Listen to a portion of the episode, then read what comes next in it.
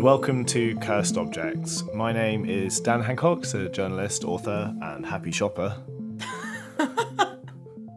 Didn't get me as much as the other ones. Yeah, I told you it wasn't going to be funny. I'm going to blame it on the hangover. And I'm Dr. Kashati, a historian, podcaster, as you all well know, and a Nectar card owner. Yes, Nectar selector. Although what I can see in front of me is a Tesco club card, so like, oh my God. Where do your loyalties lie exactly here? You know your loyalties are split across loyalty cards. Just kind of in preparation for this episode, I'm just kind of gathering all of my supermarket accoutrements because today in Cursed Objects, obviously if you're a first listener or you haven't listened before, Cursed Objects, in this podcast, we kind of do a deep dive into specific types of material culture or objects, and we use these to kind of think about the world and politics, and we kind of like to map big P and small P politics, basically. Kasha likes to build a small shrine around herself of whatever that week's kind of objects and theme is, which is why I'm saying... This is my mood board. Yeah, the mood board is like a physical, material, three-dimensional mood board. So she's currently... I know the sound quality is good, but it's only because we've set up some very clever microphone sort of setup here, because Kasha's actually in like a fort made of different supermarket loyalty cards at the moment. Can't actually see her, but yeah. This week, as you can probably glean, we are going to be talking about supermarkets for the most part. Actually, the object this week is not a Nectar card or a Tesco Club card or whatever the Waitrose, Aldi, Lidl. Do they have? I actually don't know if they have their loyalty cards. I think a lot of them now have like fobs. I like a loyalty fob. A loyalty fob. Who wouldn't love a loyalty fob? Welcome to the future, where everything will be done via loyalty fobs. Fob is a very funny word in itself, isn't it? But the idea that it could like sort of encapsulate some sort of fully automated luxury communist future where like we won't need like rucksacks or material objects of any kind because everything will just be on our loyalty fob, which is probably owned by the state or run by the state. So, please, identity, your Nectar points. So what you're saying is the New Labour, like the furore over New Labour's attempts to introduce ID cards over many years before eventually being sort of scuppered by the financial crisis. If that were to be reborn in a sort of Blairism 2.0 Keir Starmer government, it's going to be ID fobs. ID fobs. Loyalty fobs. And everyone will sign up to it. Yeah. Just, oh my God, well, please round the block. You won't have a choice because the Director of Public Prosecutions is, coming for you. Going to be PM and exactly. He's going to publicly prosecute you and you will not like it. Yeah, Keir Starmer is a hard man. It's not a very persuasive thing. He lives around here, actually. I sometimes see him running. Are you suggesting I should lower my voice in case he's like, walking past the open window? He might prosecute you. He has been cited by a friend of the pod in a pub nearby recently, but we're not into stalking even very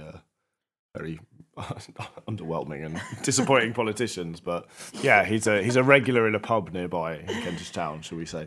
So today, the object I brought in... Something funny, Kasha? Shall I do that again? Back to the object. Yeah. So today... Okay, actually, I'm just going to explain. Kasha and I are both a little bit... It's a Sunday morning, and we're not used to recording at this time of the week. Unfortunately, other work commitments are such that we no longer get to like mess about during the working week making podcasts. Do you know, though, my favourite thing to do when I'm really hungover is actually just walk around supermarkets. Which is so appropriate. Me too. I know. It's like the most soothing. Why is it soothing? I guess it's like there's the offer of like, but to me it's like there's treat food which will sort of soothe your kind of ailing, kind of affective state and also headache.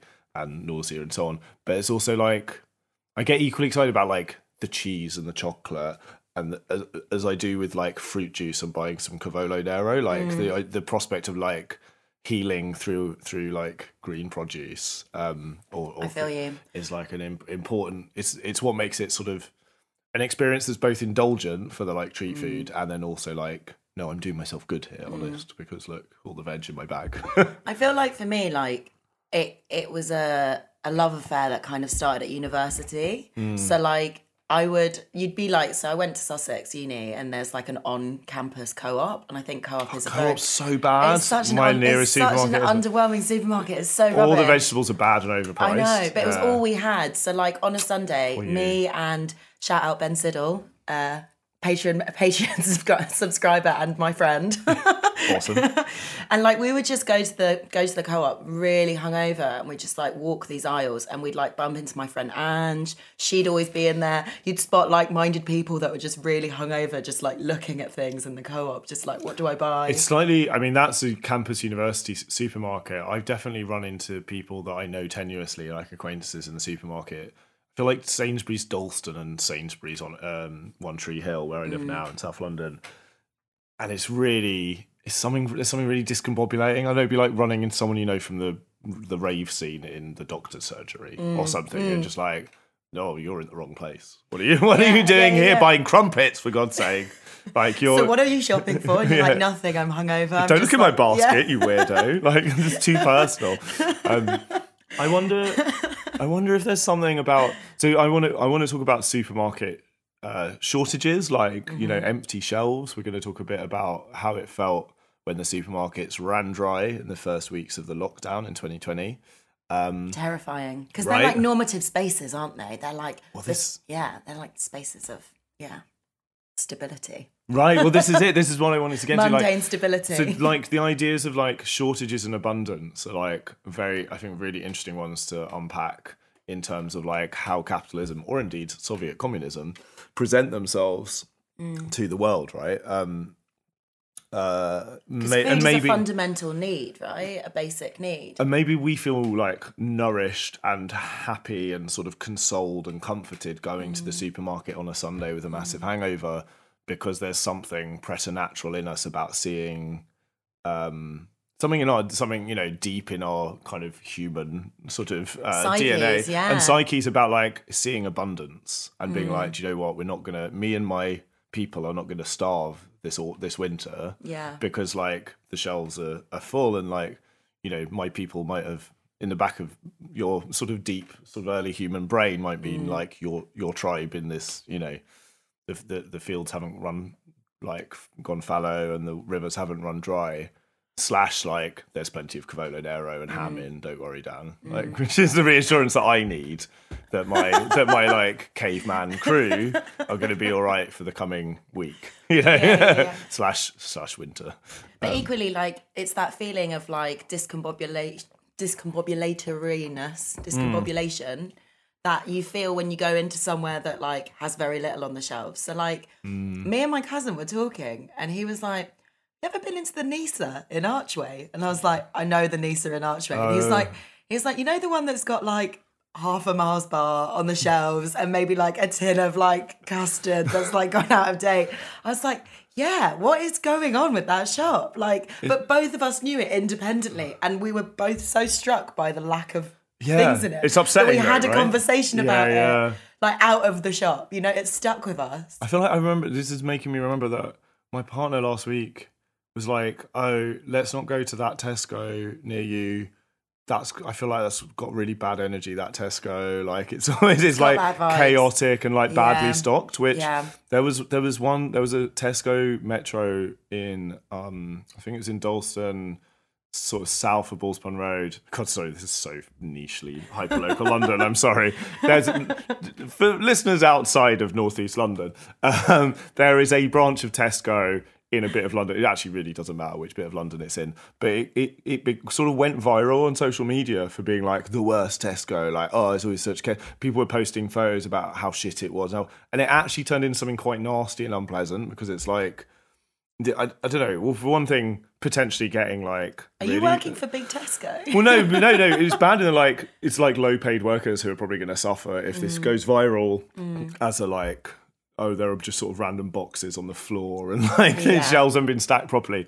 The people who are going to suffer are not Tesco's shareholders. No. Like it's sort of, there was I think a connotation of like, here are like, you know, sort of white young professional yuppie sort of gentrifiers moving to Dalston and being like, oh, lol, look at this, look at the state of this Tesco. I just wouldn't even set foot into it. It's just like, yeah, you have everything you could possibly need available to buy at all times and can afford it. It's not wrapped in a ribbon. Exactly. Yeah. Like, sorry, like clearly what your ancestral sort of like preternatural instincts are telling you is that your fucking butler should be doing the shopping for you. Like the fact that they won't anymore is a cause of great distress to you. Anyway, I mean, this is a bit of a tangent. It's a hungover episode. It's going to be a tangential episode. Just got to warn you guys out there. But it's going to be meandering, much like the meandering that you might do in a supermarket. Interesting point, because as you may well know, have you ever read anything about supermarket aisle psychology and sort of how they're placed in different parts of the supermarket? No. So I wish I knew more about this to regale you. I mean, I only know like pop psychology stuff, which is like... all pop psychology. Oh, okay, don't worry. Great. That's the only kind I do. I'm not trained. Not fucking Freudian. Yeah, exactly. Okay. I just like looking at things and speculating about them. That's what this podcast is, right?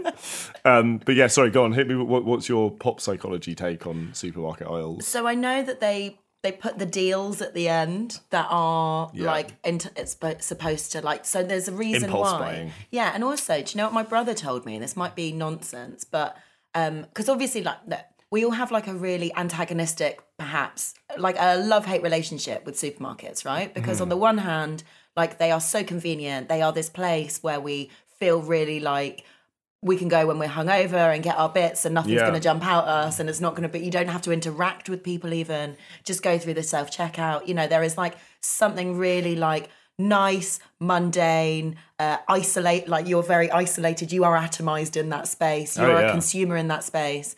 But also like, you know, we all know that they're awful, huge, large corporations destroying like producers and like so one of the things planet at the same time. Well, also like, you know, one of the things that my brother told me was that like, and this might be nonsense, don't fact check me, but like the reason, so like milk is so cheap in supermarkets, it's so ridiculously cheap if you think about how much it takes to like produce that milk, and like often, like so many farmers can't do it. Oh yeah, the dairy industry almost collapsed completely at the start of the pandemic. Like it needed government intervention. I remember the editor of The Grocer, colleague of friend of the pod, Daniel Wolfson, who's the food and drink editor there. I remember I interviewed him at the start of the pandemic, and it was mostly about supermarket supply chains and how the shelves would run empty, which I'll say more about in a second. But I remember him saying, you know, it's been a time of absolute chaos in the food and drink industry and the dairy industry particularly, because people still wanted to buy milk from supermarkets in that period, right? But half of it supplies hospitality. Yeah. And there suddenly was no hospitality. Yeah. And they were like, well, now what? You know, like they were pouring millions of gallons away. And you can't, there was this amazing quote that he gave me as well. He's like... Yeah, and you know, the problem is you can't mothball a cow, which is true, because everything else... Much as you'd like to. Everything else is just being put into storage for sort of, you know, until the lockdown was over. Yeah. But cows, unfortunately, they won't go with that. But apparently, so back to my brother's speculation, apparently, like, if you've got cheap bread and cheap milk, people pop to the shops for bread and milk, right? But then you stay for the good vibes and the crisps. You stay to hang out with your mates and like... Bump into your pals. But do you know what I mean? So like, you go in for the essentials, but like, when do you ever go into a supermarket and come out only buying the things that you need? Never. And I wonder... You'll always buy an extra thing. You're absolutely right. And I wonder how much that means that like these, the food... The grocery delivery apps, which are obviously like absolutely booming at the moment, but you feel like only one or two will survive. They're currently having their sort of new tech fight to the death while they try and work out if it's gorillas or whichever the other ones are, Uber Eats have a grocery thing. Like they're calculating that people actually like that's going to hurt supermarkets surely if people actually do then only order bread and milk, and eggs and like don't get any impulse buys and stuff. Yeah. So the actual object we want to do today, by the way, the cursed object in question is not a loyalty card, but is a I am not a plastic bag, right. Tote bag, yeah. Which I think is useful in pointing to some of the ways that supermarkets have led the way. Well, cynically, that supermarkets have attempted to greenwash their own, like, you know, variously, complexly bad impact on the environment in terms of climate change and sustainable food production. But also, you could argue that with the famous I am not a plastic bag, tote bag and campaign, which was launched through Sainsbury's and I think Waitrose in 2007, that was a really good example of a sort of argument I want to make today, which is that supermarkets have become so powerful that they lead the way and the state follows, basically. Yeah, they set the agenda. Absolutely. So essentially what you're saying is that there was this bag that came out, and it's part of a larger campaign in a way to reduce plastic bags that are used by supermarkets. So it's like a huge sector-wide shift towards what we now have, which is like the 10p... The bags for life. But also an emphasis on bags for life. Mm-hmm. Yeah? Exactly. And this was before... I mean, how many tote bags do you own, Kash? Oh, my, millions. So many tote bags. I love them. Do you know, I went into the shop. Cursed Objects episode incoming. Yeah, I went into the shop the other day, and no, it was like a coffee shop, and I literally went in to get a coffee, and I saw they had a tote bag, and it was like an impulse in me. I can't even describe it. As soon as I saw the tote bag, I was like, I'm buying it. And then I looked at it and I was like, I don't want this. Well, I'm not going to buy this. But there was like this feeling inside me that was like, I must have this tote bag. It's like, but I didn't even look at the design. I just saw the outline of a tote bag and I was like, I need it. That's so, yeah. There's I resisted. Well done. I was going to say there's something's been planted in you that just now like drives you, almost like you have a parasite in you. Yeah, that's not like too unpleasant to say when you're already feeling a bit nauseous and hungover. But I never this tote loving parasite is like Kasha, buy the tote bag. But yeah, we all have millions of them now, right? But like I think there weren't. We didn't all have 35 of them in our hanging on our the end of our stairs, sort of in the way that we all do now. In 2007, and you know the people behind this campaign, I think they saw there were thousands of them produced. These, and they were like, you know, so it says on it, "I am not a plastic bag," which is obviously very clever because it's not a plastic bag. Great advertising. It's genius, isn't it? But models and celebrities were seen with them, and it was a sort of a brief moment of being green is cool. But I'm always very cynical about these sort of... movements. Yeah, particularly if it's a corporate-sponsored thing encouraging personal behaviour change as a solution to climate change, I'm like, hey, what about if we just sort of overthrew capitalism, ended fossil fuel dependency, stopped, deep-sea drilling, and banned private jets and cruise ships. Could we do that? I feel like that might be more of a... Step. Yeah, just a first step. Yeah. And then after that, we'll look into whether I should, recycle a bit more of my plastic than I currently do. Yeah. But that's normally my stance of, this is the sort of conversation I'm sure we all have all the time, at the moment. I certainly feel like I have done numerous times about, of course, though, personal responsibility is important. I'm trying to fly less. I'm trying to eat less meat. I do think we have our own individual roles to play. It just bothers me when sort of particularly a massive corporation like Sainsbury's is, putting the onus on us to change our behaviour. The thing is, this particular stunt or campaign, however you want to look at it, the I'm Not a Plastic Bag campaign, did effectively seem to work. Because that was 2007, and it was, the fall off in use of single-use plastic bags was substantial. There was a behavioural change that was led by that. There were millions fewer plastic bags produced in the aftermath of this campaign. But what's interesting to me is that this government's intervention to charge for single-use plastic bags came in 2015. So you effectively, have the state in the moving and making policy in the wake of a supermarket, a profit-making enterprise leading the way, which doesn't seem like the way around it should be, really, to me. But it's exactly what happened during the pandemic as well. So I want to just, tell a bit of the story of like when the shelves went empty, which for listeners outside the UK, I don't know if this happened necessarily, but it did in the UK, didn't it? The sort of week or so before the first lockdown, in end of February, start of March 2020, certain goods started disappearing from the shelves. I remember the first time I saw that there was something missing. There was like no pasta in the big Sainsbury's that's quite near me. And you love pasta so much. I know. I love it. This really upset me. I was like, every episode is like that. Listeners, see if you can collect all of my references to how much I love pasta, and then stitch them together, and you could win a prize. It's sort of like an Easter egg hunt. But the first time, like the pasta, I was like, oh, they must be restocking something. Like I've come at the wrong time of day. I went back the next, something like that. Like it didn't. I just in my head. It can't be the supermarket that's wrong. Right, exactly. But this is the thing. Like my brain. It must be the time. My brain worked so hard to rationalise it as normal. Like I didn't. No part of me, even though I knew the chat about COVID was getting more and more serious. It was not just Italy, but and Wuhan, but like this actually could affect the UK. But no part of my brain was like, no, there's an unprecedented once in a generation crisis is what I'm seeing in front of me. What I saw was like, oh, well, the pasta's just obviously going to be put up in an hour. And they're restocking in an hour. They just haven't had stocks in for a while. That's what I thought. And then it was only when I went back a few days later and they still didn't have any. And I overheard a couple of people who were strangers to each other, but were both looking at these empty shelves and making jokes about COVID. I was like, oh, damn, like the penny has just dropped. And you found yourself in the aisles.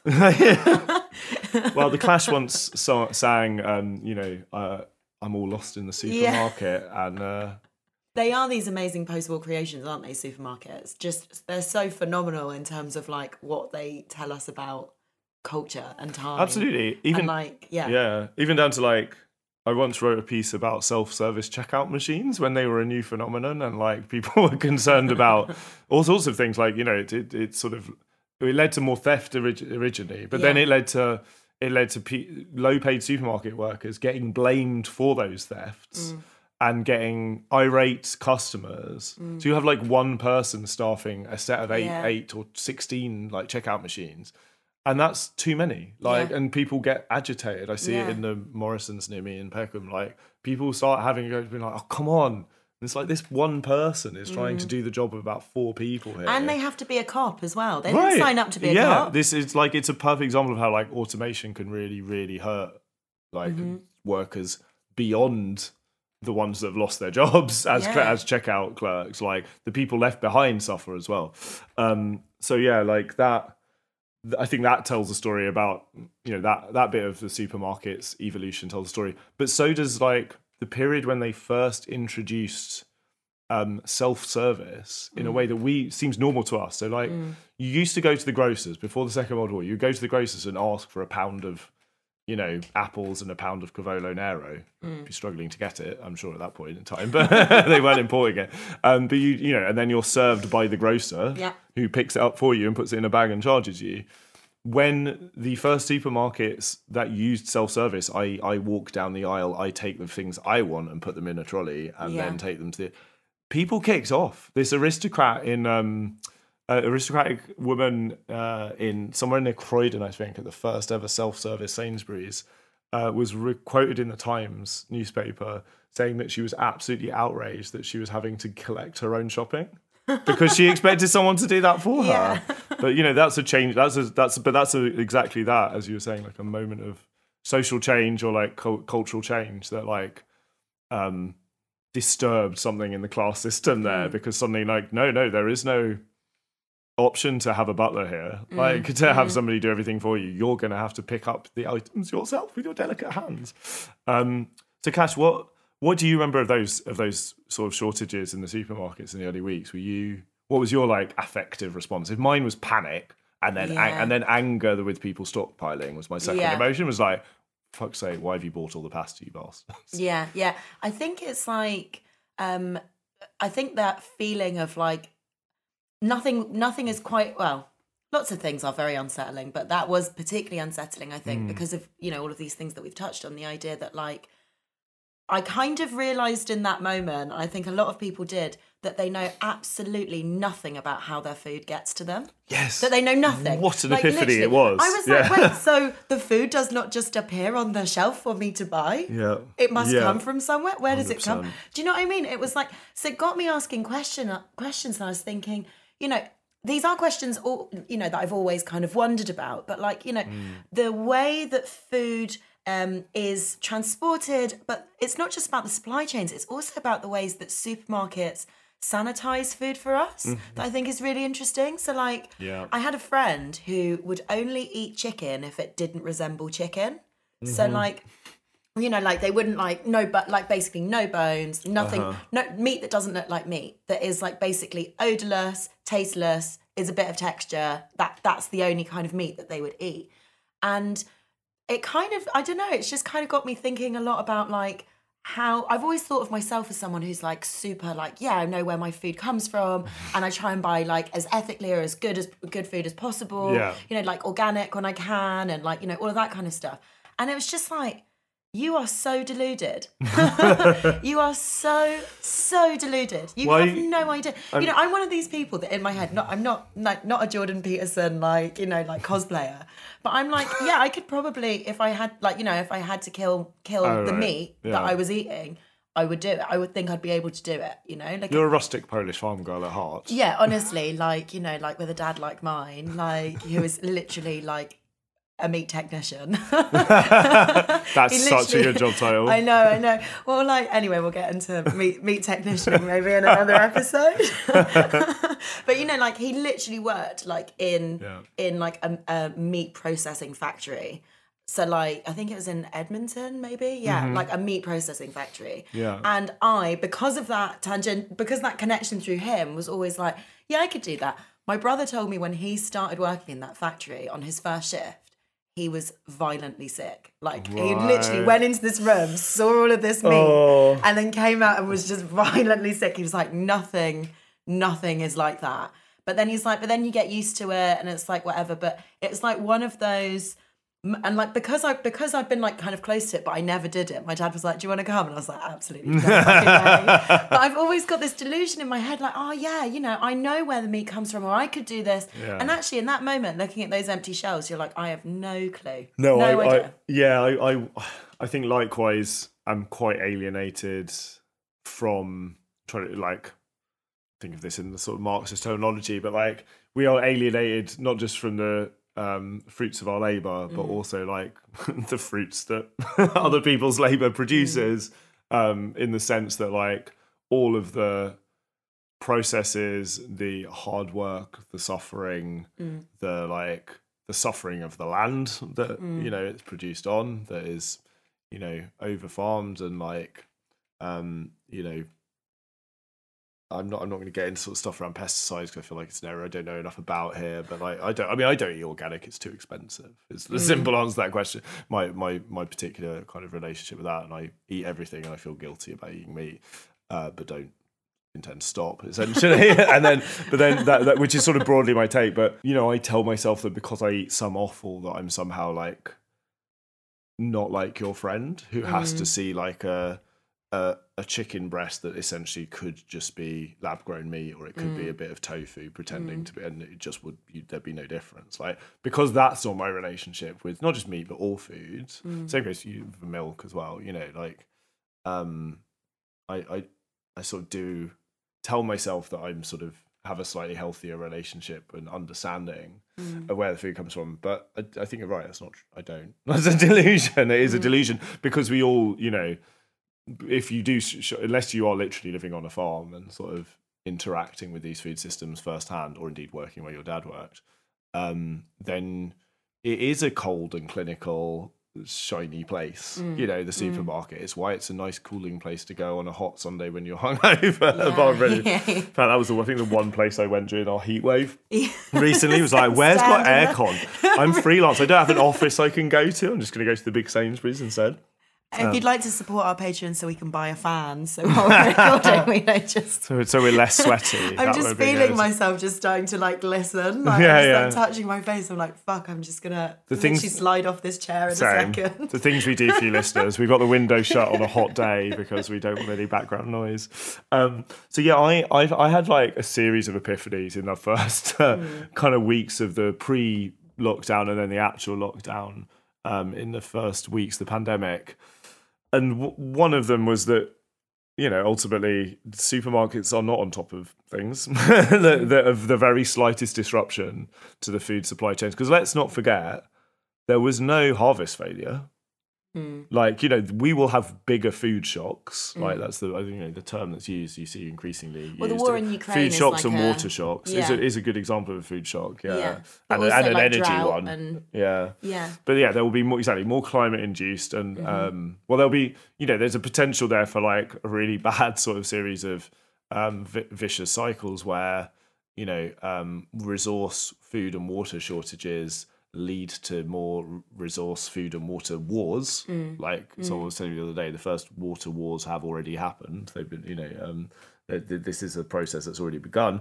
And then because of those wars, you get more, forced migrations, refugee crises, labour shortages, more food shortages. That's the potential for serious disruption, and we need a lot more resilience in our food supply system. So this is something I learned about. I was so interested in this. I that first month of the pandemic, I spent a lot of time reading about what the supermarkets were doing, and then wrote an article for Prospect magazine, which is available to read on their website, should you wish. But I'm just going to read you a little bit from it, if that's not too self-indulgent, because it more succinctly tells the story than if I try and paraphrase it. So this is from April 2020. On the 15th of March, the big four supermarkets, Tesco, Sainsbury's, Asda and Morrison's, which hold 68% of the grocery market between them, along with the second tier, which is M&S, Co-op, Waitrose, Iceland, Aldi, Lidl, Costco and Ocado. It's worth noting there's the big four, then there's everyone else. They're not on the level.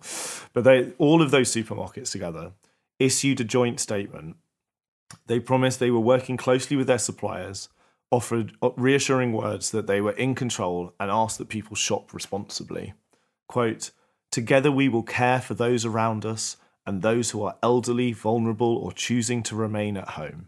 Unquote. Mm. So you've basically, I'll go on, but you've got what sounds like a letter. It sounds like a speech by a wartime prime minister. But this is from the supermarkets, right?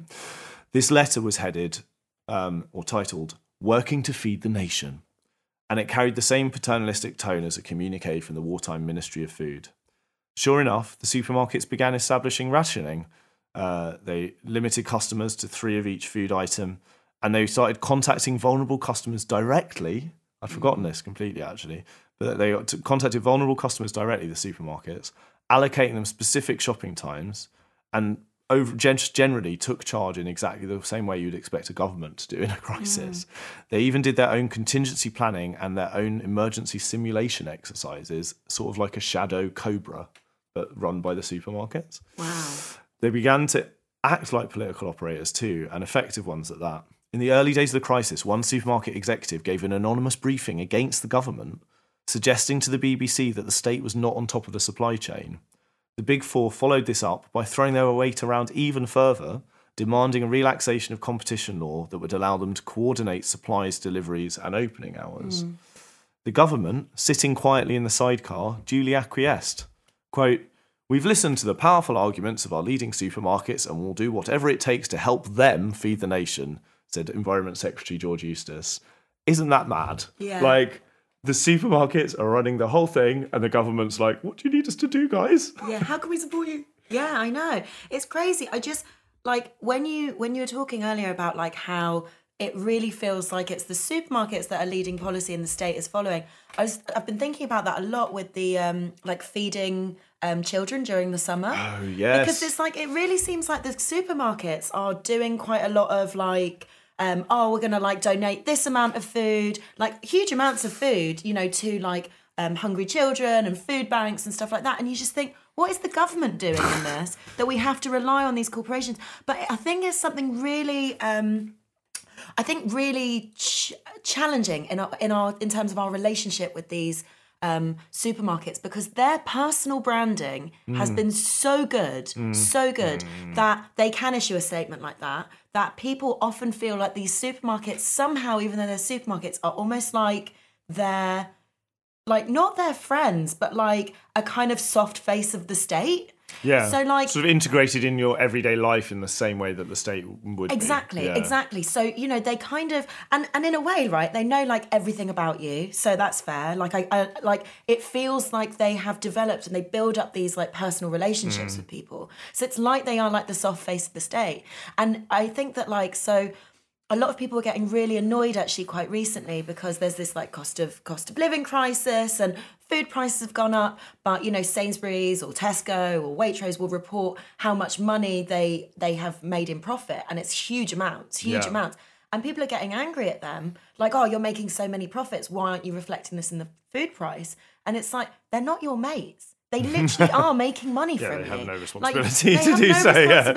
And I'm not saying that. And I mean, I would like them to do that. But also, they have no responsibility. I mean, they actually have a legal responsibility to their shareholders to generate as much profit for them. Well, exactly. Why we need to abolish capitalism. But, you know, it's too early in the episode to say that. We just conclude with that at the end, don't we? So, you know, one of our catchphrases. Yeah.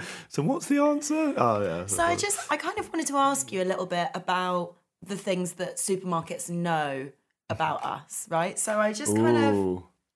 You mean the Nectar inspectors? The Nectar inspectors. So I've always had a Nectar card, but I recently got a club card because I just honestly don't understand. They bullied you into it. They bullied me into it as well, because the one time a month that I'm in a Tesco and to buy beer, you just, if you want the 3 for 5 quid, but you have to do it. You need to do it. And it's crazy, like... You can go in and you can buy a bottle of wine for £10 if you don't have a club card. And if you have one, it's like £3.50. Like, where is this? But this is how desperate they are for your data, for your information, right? So I got a letter from Sainsbury's, which is, I mean, it's... personalised, I hope. Oh, my God. Handwritten. Header, hey there. Oh, God. We love seeing you in store, and we've got lots of exciting things going on, whether it's rediscovering old favourites or finding something new. We're ready when you are, which is just, I just find that so creepy. But anyway. Why have they bothered to do that? Did your card come with that? No, it was just a letter. Anyway, on the back, I just... So they have used my data to suggest things that I love, right? Okay.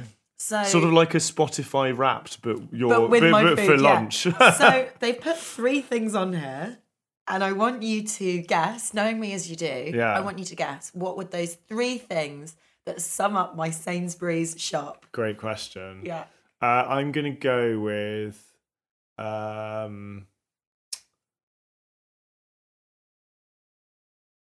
sauerkraut.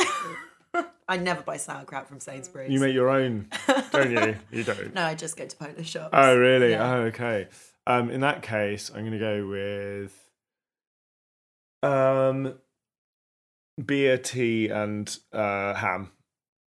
Beer, tea, and ham is very it's pretty close. It's a good guess, but I'm just I got this in the post and I was just read it and I was like an absolute fucking bitch. I was like, is this who I am? Your personality. This is what's on it. Come on. Sainsbury's free range medium eggs.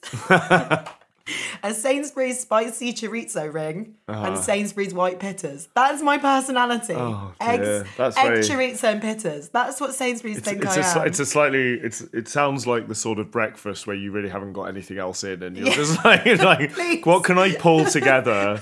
Amazing. It's a sort of oddly pathetic amount of information. So it says, the product data stated is based on data covering the time period of the last 3 months. Based on purchases made at Sainsbury's in conjunction with your Nectar card. Wow. Excluding health and beauty, alcohol, household, baby, pet, and sensitive products and subcategories. Sensitive products. So they didn't want to embarrass you in front of your friends and family by putting on... Here's some pornography. Yeah. I don't think you can buy pornography in Sainsbury's. Pornography, fags, and like hard liquor, yeah. I don't even know if you can buy pornography anymore in... shops, I don't know. In shops at all? In shops, I don't know. I mean, it's never been something that I think newsagents still have a top shelf. Right. because one of them's, you know, just in terms of physics. Sorry, it's a terrible dad joke. One of them has to be at the top. Anyway, never mind. But yeah, how like, I mean, I actually don't know a great deal about the data collection, I'm sorry to say. Like, I don't know. I mean, and part of the reason for that is that it's very proprietorial, right? Like they don't, beyond sending you a letter or indeed print, giving you a little token printout that allows you to get 20p off the sort of eggs, you know, that you normally buy. They don't share a lot with you about what they know about you. Yeah, that's it. Or that's anyone else. So, like, it's proprietorial, their system, their algorithms, their aggregators, how they make decisions about... I mean, do they know about our age, for example, and gender? I think so when you sign up, maybe you have to say... But you don't say, like, that. Like, they don't know what my ethnicity... I guess they know where I live. Mm-hmm. So it's another thing, isn't it? So they could look at, you know... 41-year-old men who live in Peckham. I think what else they would know about me. No, I think that's it. You know, are increasingly buying Cavolo Nero and the posh eggs because they've realised that it's worth spending an extra 50p on the posh eggs. And then they're like, okay, well, how many 41-year-old like professional men are there that live in Peckham? There's more of them, so we should just stock more posh eggs and Cavolo. I don't know how sophisticated that algorithm are. I can only assume they're very sophisticated, given how desperate Tesco are, for example, to get you to sign up to their club card system. Yeah. This information is obviously extremely valuable. It is the story of our age where, you know, data is the most valuable commodity.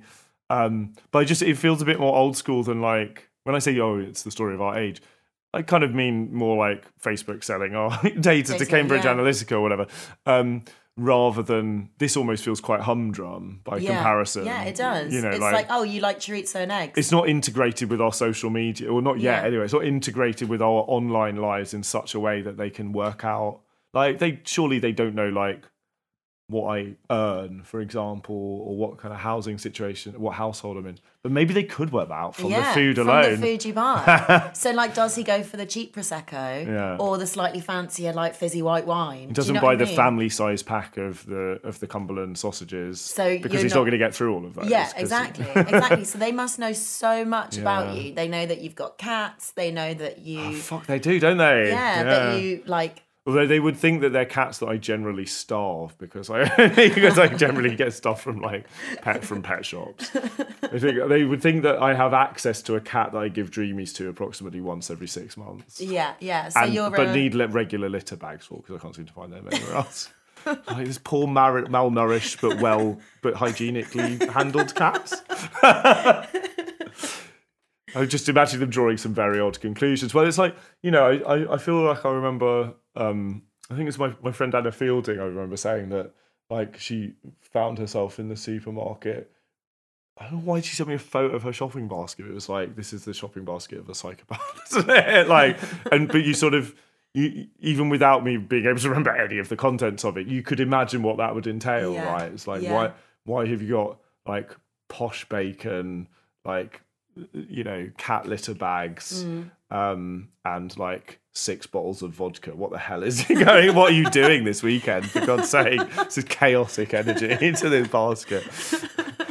Cats and vodka. It's a combination. Oh God, which makes me realise that my, you know, obligatory though embarrassing Peep Show reference. Isn't there an episode where Jeremy and Peep Show deliberately puts loads of weird things they don't need in the supermarkets to mess with mess with the algorithm so that they can't actually pigeonhole him accurately, like including, like, you know, some tampons or whatever. I just want to say a little something about so we sort of talked about a bit about supermarkets replacing the state, which is fascinating. If you want to read more about the supply chain side of things, like I did write 3,000 words about it for Prospect. If you just Google Prospect supermarkets, you'll probably find it. But I wanted to talk a little bit about the brand identities that the particular supermarkets push out there into the world. You know, everything from Lidl trainers, which I know our producer Nick was the proud owner of last summer. Blessed Object, Cursed Object, not sure about that. You guys decide. But also there's, you know, even very recently you had the entire like online liberal centrist community up in arms at Owen Jones making a Waitrose reference and implying that maybe Waitrose shoppers were a bit posh, and then you had And all sorts of people reacting.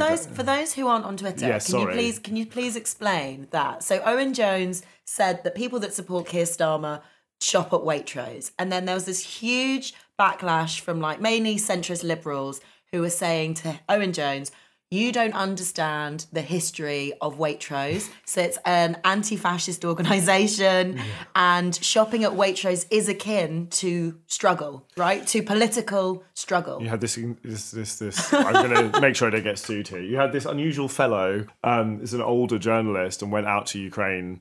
Oh my God, with a Waitrose bag. Well, yeah, like no one asked him to go. Like he wasn't sent by anyone. It was a very odd move.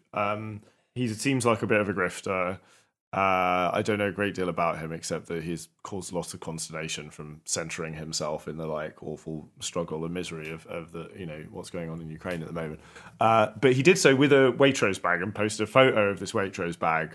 And people were threading, trying to make a connection to the fact that the John Lewis Group owns it, that the John Lewis Group is a co-op, that the Labour Party is affiliated with the Cooperative Party.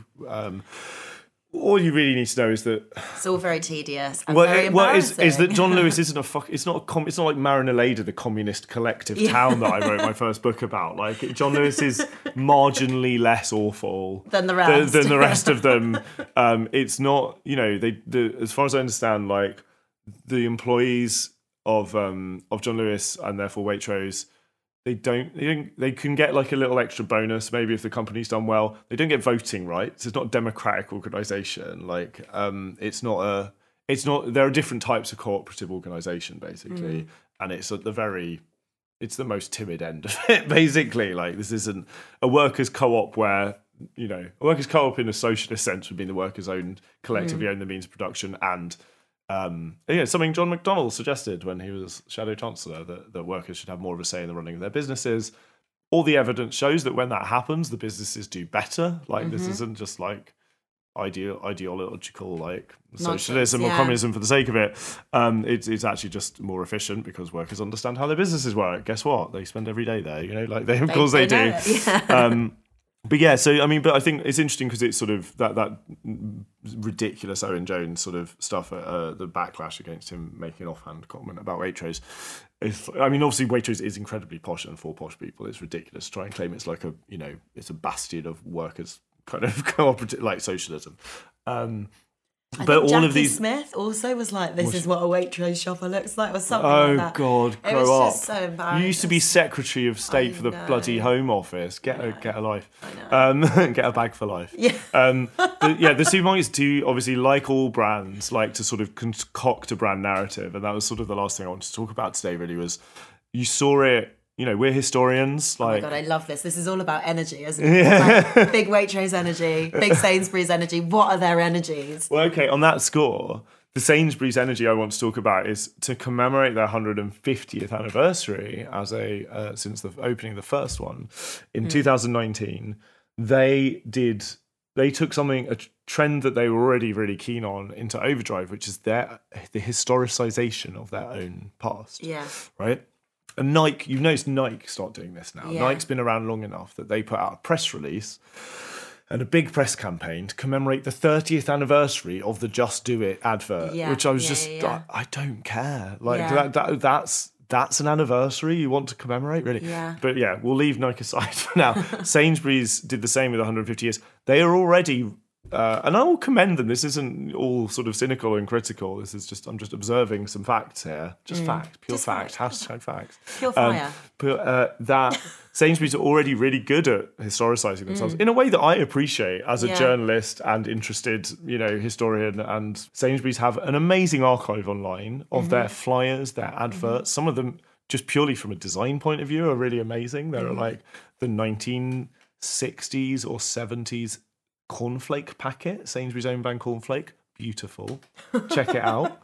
Maybe we'll share it on the socials. Like, but there's loads more stuff if you dive deeper. Like, you know, I've been researching some stuff in terms of how the world foods aisle has evolved over time and how like new quote-unquote new foods have been introduced from abroad and new imports to mainstream audiences.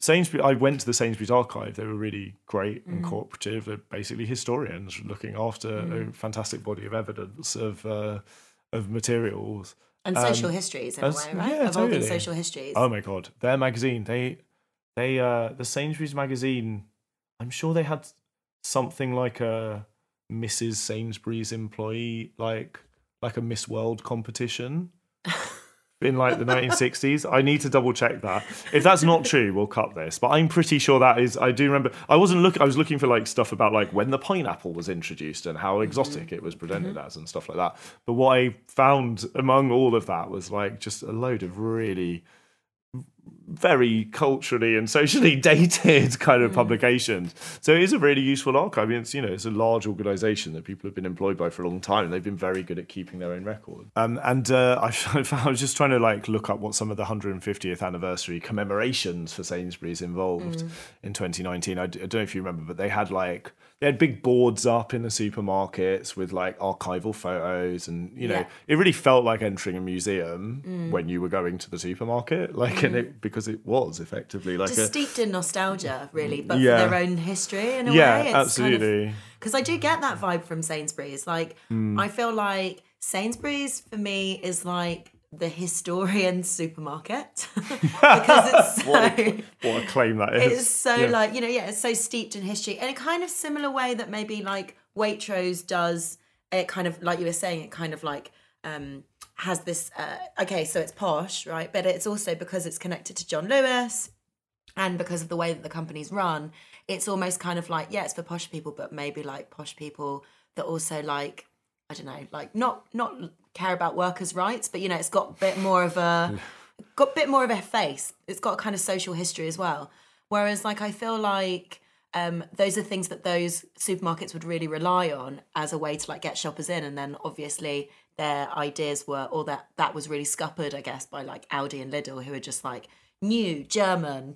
Like it's all like, everything's really functional, but everything's really cheap. And basically also everything's a rip-off of everything else. Like, like marathon bars are like their version of like Mars bars or whatever, you know? So I think that like these carefully cultivated identities that like supermarkets present is like, it literally can just be undermined by cheaper products elsewhere. Yeah, there's a great long read about Aldi in The Guardian about 5 years ago. Just again, Google Guardian long read Aldi and you'll get it. That I remember telling the story of how surprised some retail analysts were that Lidl and Aldi became as popular with middle class Brits as they did with people who needed to save money, like really needed to save money on their shopping, and that there was an appeal there to the British middle classes who actually love a bargain, basically for one reason or another, and that wasn't really how it had been forecast as a business model when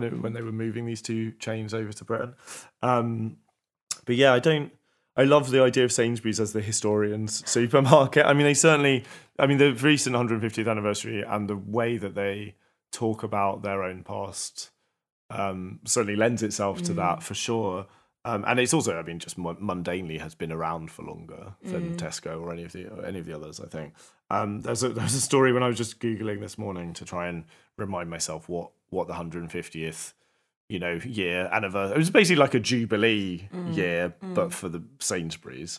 And appropriately enough, the Queen, I just found this story, the Queen marked Sainsbury's 150th birthday with a visit to a unique pop-up experience, which is, what a sentence that is, man. What a sentence. I want that tattooed on my body. I think I fully support you as a friend. Grandma, what's that tattoo on you? Well, that's actually the Queen visiting a unique pop-up experience to celebrate Sainsbury's 150th anniversary. And to be honest, little Johnny, I'm sorry that you had to ask. And what are they teaching you at school? It's scaring me, Grandma. Take it away. But what a sentence. It almost ruined it to unpack it, but I'm going to just read the first paragraph of the article. The Queen attended a recreation of one of Sainsbury's original stores from the supermarket's beginnings on London's Drury Lane, showcasing the sights, smells and tastes of some of the retailer's rich heritage, including some of the original items sold in the late 1800s. Presumably they'd been refreshed and were still in their use by date. But The visit included Her Majesty being introduced to some of the modern-day innovations customers see and use today, including a self-checkout. It's like, Your Majesty. It's an unintended corgi in the bagging area. Like, yeah, just it's probably like it's just like such a it's so funny as well. I think there's something just inherently comical about. Well, A, the combination of the words Queen Elizabeth and unique pop-up experience, yes. but also the idea that she like has to do what normal, like that she would temporarily dally in like on very humdrum normal lives of like going to the self-checkout machine and being like, oh, this is what people do, is it? I didn't promise there would be no impressions today. And that's why you got some impressions. There was also one other thing about Sainsbury's and their historicisation of their own past. There was a trend that my partner Neve became obsessed with during the pandemic, and she found a mural by near the Sainsbury's in Haringey, right? A massive like relief carved mural, not a painted one, with these incredible sort of scenes of like Haringey history, like there's a steam train, there's like you can see the Ali Pali. It's just a really beautiful piece, right? It's a beautiful piece of sculpture. It's against a wall by the McDonald's drive-through that's next to the Sainsbury's. But because it was a lockdown, McDonald's was shut, and for the first time you could see this beautiful mural had been hidden away by cars normally who were going to get a filet of fish. So Neve tried to get to the bottom of where this came from. Like, why is this incredible historical mural here? Just do a bit of Googling. And, like, there's loads of stuff in Haringey online trying to work out the mystery of where this mural came from, because nobody bloody knows. And it was done in 1991. It's not, like, a million years old. Yeah. One thing that they discovered when researching this local history mystery was that the mural artist, a woman called Judith Bluck, had done a series of original, like, bespoke local carvings for Sainsbury's at supermarkets around the country. Wow. Including, so there's one in somewhere called Alderley Edge, which, yeah, like perfectly sort of depicts the local kind of environment and local legends, including something to do with a wizard. I don't know where Alderley Edge is or why it has a wizard. We don't have time to get into that today, all right? But the point is that in a similar way that I think, to me, that what that makes me think of is the way that Wetherspoon's pubs will have all over the walls loads of really granular, quite lovely local history shit, which is simultaneously a lovely thing to see. It helps, like, you know, I've learned stuff about areas I've lived in for ages just by being in Spoons and waiting for my mate to get back to the bar and looking up at the wall and being like, wow, that's what this area used to look like, or that there used to be a, you know, windmill, Greyhound Stadium /windmill, like in 2-in-1. Near here. How cool! Simultaneously lovely and wonderful, and incredibly obvious and glaringly cynical, because what they're trying to do is undercut the faceless identikit, we're ruining your high streets, everything's the same vibe. You know, that's exactly it. Like, that hits the nail on the head, because, like, we all feel this tension, right, with supermarkets, because on the one hand, they're so convenient and we have a kind of fondness for them because we use them so often. But, I mean, we all low-key feel quite guilty that, like, the high street has changed completely and you don't go to the greengrocer and you don't go to the butcher and the candlestick maker and... Yeah, we all get our candlesticks at Sainsbury's. Yeah, Sainsbury's, that's the problem, you know, like the great scourge of the candlestick makers at Sainsbury's. But it's like, you know, I think we all feel that tension because we're like, oh, like, having a high street is good. And obviously, like, one thing to, like, buck against that trend is, like, all the Polski skleps, which, like, completely, they were like... Shout out Polski skleps. Anyway, I think that there's, like, you know, there's always going to be this tension because we feel so strongly about, like, that we should preserve community and heritage, but also we're quite lazy. And then we just feel this kind of, like, middle-class guilt inertia thing about, like, oh, like... what do we do? Because, like, I really want to get my cheap pasta or whatever from Sainsbury's, but also, and I don't have time to go around, but also it is good for the local area to have local shops where people know each other, you know? Yeah, absolutely. What do you do? I don't know. Do you want me to, I mean, you know, you're asking a lot for me to solve the crisis of global capitalism versus local high streets and Feel guilty a bit and then don't feel guilty. Because we've really only got a few minutes left, so I feel like... One to think about. I feel like it requires a bit more thought. I tell you what, why don't you, our listeners, write to us with a solution to the food and farming crises? And let us know on social media. In a, you know, it's got to be less than 280 characters, but I believe in you. Yeah. If anyone can do it, it's Cursed Objects listeners. Anyway, it's just started raining, but it's still weirdly hot. It's still weirdly hot. We've got tropical vibes, and the reason I'm telling you, not in a good way. And we've now both Kash and I need to leave the house quite urgently to go and watch the Women's Euros final. So we will bid you adieu. Wrap up. Mm-hmm. Thanks for listening, everyone. Yeah, thank you for listening. And if you enjoyed this episode, please support our Patreon. If you can't afford it, please just help a mate. It just really means a lot, you know, if like more people can listen to this and we can keep doing it. Just please tell a mate, or tell anyone, tell people who aren't your mates. And if you tell your enemies, tell your local shopkeeper, tell your candlestick maker. We, in exchange for subscribing to our Patreon for as little as £4 a month, you will get not only our eternal dying devotion and thanks, but also free bonus episodes that are every bit as good, possibly better than the ones on the main feed, but you won't know until you check it and find out. There's a great one about strikes and the summer strikes in the 1970s there at the moment. There's one about a Walter Benjamin escape room and the sort of infantilization of memory, gamification of everything. Yeah, exactly. If this sounds like your love language, we'll also be talking about love languages.